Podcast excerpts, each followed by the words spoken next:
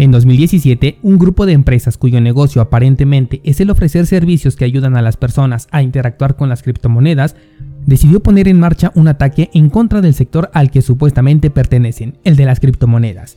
El ataque venía disfrazado de una supuesta mejora para Bitcoin, una que en el futuro beneficiaría a las empresas que pudieran invertir un mayor capital en la confirmación de bloques, lo cual orilla a un proyecto a la centralización. Hoy, siendo dos mil veintiuno, un hasta ahora pequeño grupo de empresas, en donde encontramos algunas repetidas con el ataque de dos mil diecisiete, se vuelven a organizar para ser el portavoz de un grupo que busca que las criptomonedas se conviertan en un referente económico en los próximos años. ¿Será que este grupo tiene las mismas intenciones o realmente está buscando los medios para llevar al sector de las criptomonedas a otro nivel? Pero más importante, las personas que utilizamos Bitcoin y criptomonedas, ¿necesitamos realmente un grupo que hable por nosotros, los descentralizados? Yo soy Daniel Vargas, fundador de Cursos Bitcoin punto com, y hoy vamos a platicar del Consejo Cripto para la Innovación. Esto es Bitcoin en Español. ¡Comenzamos! Bienvenidos descentralizados, hoy es lunes doce de abril de dos mil veintiuno y como lo adelantábamos el viernes, hoy te traigo más a detalle el análisis de este grupo de empresas que se han asociado para abogar por nosotros, los bitcoiners, y conseguir mejores regulaciones para el sector de las criptomonedas, además de una sana convivencia para el sector cripto con el sector económico tradicional. En este fin de semana recibí varios comentarios al respecto sobre cuál podría ser el problema de que este grupo esté buscando unos buenos acuerdos que finalmente nos pueden beneficiar, así como la relación que pudiera tener con lo que vimos en el año dos mil diecisiete y que supuestamente no tiene nada que ver con esto. Bueno, pues vamos a comenzar con darle contexto a todo esto para que podamos saber eh, de dónde viene, de dónde nace y por qué este, eh, este nuevo ataque se asemeja mucho a lo que vimos en dos mil diecisiete y cómo la supuesta búsqueda de la mejora del sector cripto podría traer de repercusiones a largo plazo para los que somos descentralizados. Primero vamos a hablar sobre SegWit. En principio de cuentas fue una propuesta para reacomodar la información del bloque en el que se alojan las transacciones de Bitcoin. Esto con la finalidad de que existiera un mayor espacio en el bloque sin incrementar el tamaño de este mismo bloque. De esta forma se hace más escalable a Bitcoin porque podemos meter un mayor número de transacciones dentro del mismo bloque sin poner en riesgo la seguridad de Bitcoin. Esta era una propuesta que habían hecho los desarrolladores. En ese tiempo habían propuestas tanto por parte de los desarrolladores, también había propuestas por parte de la comunidad, también teníamos a un grupo conocido como Bitcoin Unlimited y había otra propuesta por parte de las empresas y de los mineros en conjunto. En cuanto a Bitcoin Unlimited, ellos querían un bloque dinámico que pudiera incrementar su capacidad según fuera requerido. El proyecto la verdad es que no fue muy aceptado más que por los mismos que estaban detrás de esta propuesta, así que en lugar de seguir atacando a la red, porque esto también era un ataque ya que ponía en riesgo la seguridad de Bitcoin, decidieron crear su propia versión de su criptomoneda y de ahí es donde nace Bitcoin Cash, con esta característica que por cierto ni siquiera ha sido necesaria porque el Bitcoin Cash pues simplemente nadie la está usando, así que los bloques siempre salen sobrados e incluso se han minado bloques de Bitcoin Cash prácticamente vacíos con espacio desperdiciado. Por otro lado teníamos al equipo de las empresas junto con los mineros. Estos apoyaban la reorganización de la información dentro del bloque, o sea lo que conocíamos como SegWit, pero a su vez querían incrementar el tamaño del bloque al doble, es decir a dos megabytes. Por eso el nombre de SegWit aceptando el primer cambio y el de dos equis que representaba el incremento de tamaño. Ellos proponían SegWit dos equis. ¿En dónde está el problema con todo esto y esta incansable búsqueda de la escalabilidad a través de un bloque más grande? La cosa está en que si incrementamos el tamaño del bloque se va a abrir una brecha en la cual si ya se hizo una vez entonces lo podemos hacer una incontable cantidad de ocasiones. Incrementar el tamaño del bloque sí mejoraría la red de Bitcoin, la haría más rápida en el sentido en el que un mayor número de transacciones, el doble de hecho, se podrían minar al mismo tiempo. Y si le agregamos esta capacidad de SegWit de reorganizar la información pues el incremento es considerable. Esto para muchos podría significar una verdadera mejora. El punto negativo es que una vez que dos megabytes sean insuficientes y ante la evidente mejora que ya se tuvo al pasar de un megabyte a dos megabytes, entonces estarían buscando el incremento a cuatro megabytes o a tres megabytes, no lo sé. El punto es que la brecha ya está abierta para seguir incrementando este tamaño de bloque y seguramente tendría el apoyo de muchas personas puesto que la primera vez funcionó y dirían, bueno, pues si ahora las transacciones son más rápidas, pago menos comisiones, entonces apoyo este nuevo incremento en el tamaño del bloque. Pero ¿qué pasa con los nodos confirmadores? Hoy en día podemos poner a trabajar una computadora vieja de esos de los años noventa, Con estas computadoras que prácticamente serían ya inutilizables para otras actividades, podemos ponerlas a verificar la blockchain de Bitcoin, podemos verificar las transacciones que se están registrando. Y esto se consigue porque tenemos un registro que apenas pesa un megabyte y tenemos diez minutos para poder procesar esta tarea, porque es el tiempo que tarda en generarse cada uno de estos bloques. Esta información es muy fácil de procesar por prácticamente cualquier computadora. Incluso en los cursos te he mostrado cómo lo podemos hacer con un dispositivo Raspberry Pi, que son unas mini computadoras. Y si bien lo que yo recomiendo es comprar la versión más reciente y cara, se puede decir, de estos dispositivos, la verdad es que esto es simplemente para que en el futuro puedas hacer muchas más cosas con esta misma inversión. Pero la simple validación de bloques se puede hacer con las primeras versiones de este dispositivo Raspberry Pi, que son ya bastante económicas. Con esto dejamos claro que prácticamente cualquier persona en el mundo puede participar en la verificación de bloques, siempre que tenga un presupuesto, pues la verdad es que bastante moderado, y eh, una conexión a internet que pueda utilizar veinticuatro horas los siete días a la semana.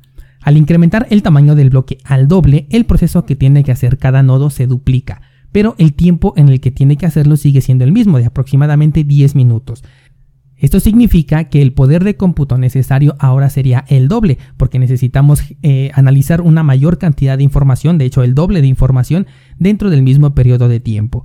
Y quizás al principio las mismas computadoras con un poco más de desgaste puedan salir adelante, porque igual el incremento de un mega a dos no es todavía un incremento considerable. Pero también habría computadoras que son menos eficientes, las cuales podrían quedar fuera de este juego, y esto se repetiría cada vez que el tamaño del bloque se incrementara, dejando con ventaja a los equipos que tienen un mayor poder de cómputo. Es decir, poco a poco las computadoras irían quedando obsoletas y ya no cualquier persona podría eh, dedicarse a la verificación de transacciones dentro de la blockchain, sino que poco a poco tendrían ventaja aquellos equipos que puedan ser más costosos.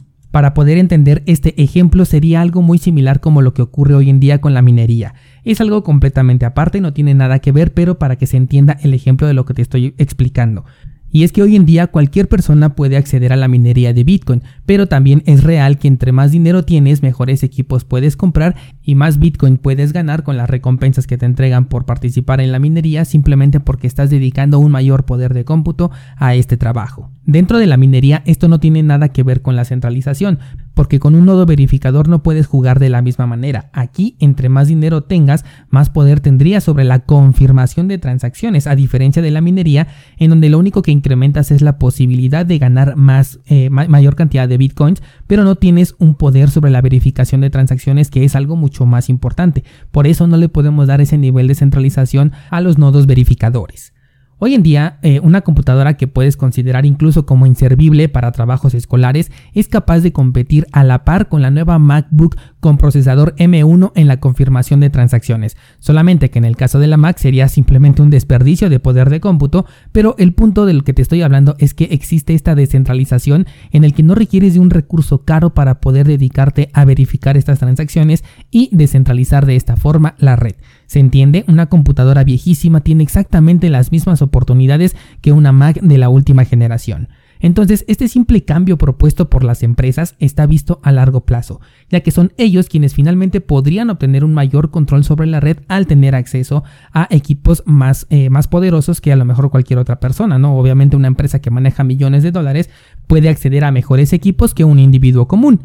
Así que con cada incremento de tamaño del bloque se requerirían equipos con una mayor potencia, y no solo eso, también es natural pensar que guardar bloques de un mega no es lo mismo que guardar bloques de dos megas en un disco duro. El incremento en peso de la blockchain también se elevaría, por lo que tarde o temprano terminaríamos con una red gigantesca como por ejemplo la de Ethereum, donde es prácticamente imposible para una persona normal correr un nodo, debido justamente a esto, a que el tamaño de la blockchain de Ethereum es exorbitante y nunca se pusieron a pensar en ello los desarrolladores, y si es que lo hicieron, entonces no les importó centralizar en el futuro la confirmación de transacciones, que es lo que ocurre hoy en día. Desde que Bitcoin nació y hasta hoy en día, es decir, durante doce años enteros, un solo disco de un terabyte ha sido suficiente para alojar toda la blockchain de Bitcoin. Es decir, que con el mismo disco duro podrías haber corrido un nodo de Bitcoin desde el año dos mil diez y hasta hoy en día. En cambio, si el tamaño de la blockchain incrementa por el simple hecho de llevar el tamaño del bloque de Bitcoin de un megabyte a dos gigabytes, Pronto necesitarías un disco duro del doble de capacidad y lo que ahorita ha tardado doce años en crecer, o sea toda la blockchain de Bitcoin, todo su peso, ahora lo haría en la mitad de tiempo, haciendo que los requerimientos para ser un validador también incrementen, el costo de validar bloques incrementaría.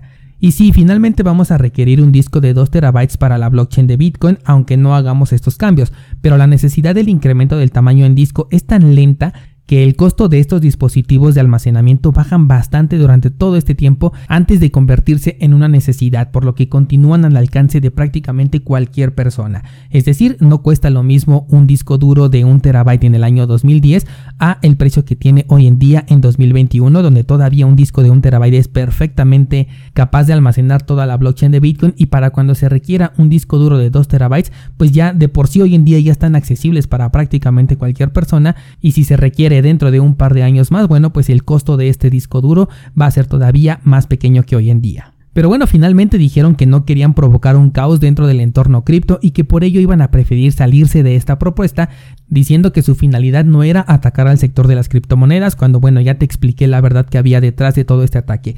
Y de esta manera fue como SegWit dos equis desapareció, siendo que ya estaba incluso siendo listada por algunas empresas, algunos exchanges, e incluso la podíamos encontrar ya dentro de CoinMarketCap como una bifurcación válida de Bitcoin.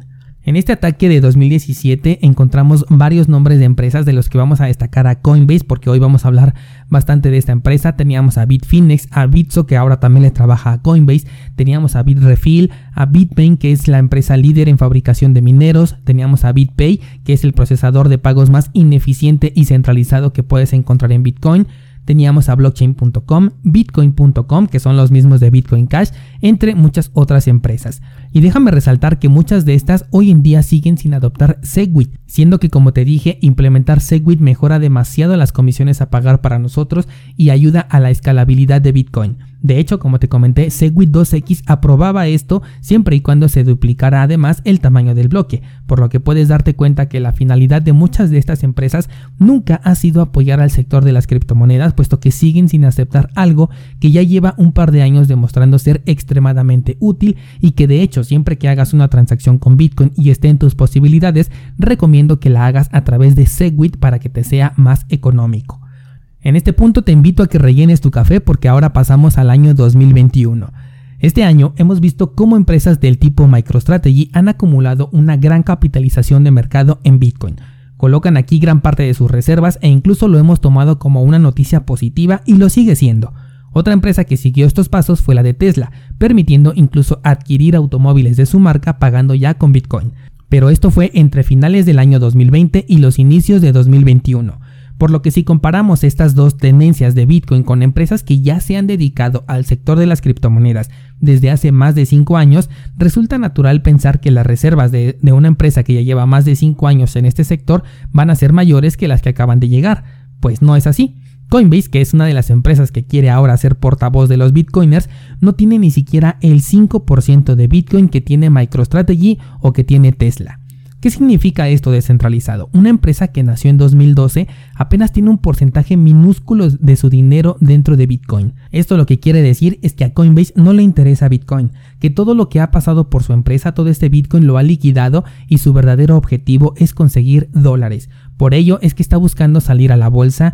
Por ello es que colabora con empresas, gobiernos y reguladores. Por ello es que tiene un Know Your Customer que incluso te paga para que le des tu información dentro de su plataforma, porque como te he dicho desde el año pasado, el negocio de Coinbase no está en las criptomonedas. Coinbase no te ofrece servicios para facilitarte el acceso a las criptomonedas. Por el contrario, las criptomonedas apenas son el gancho que utiliza esta empresa para conseguir más de ti.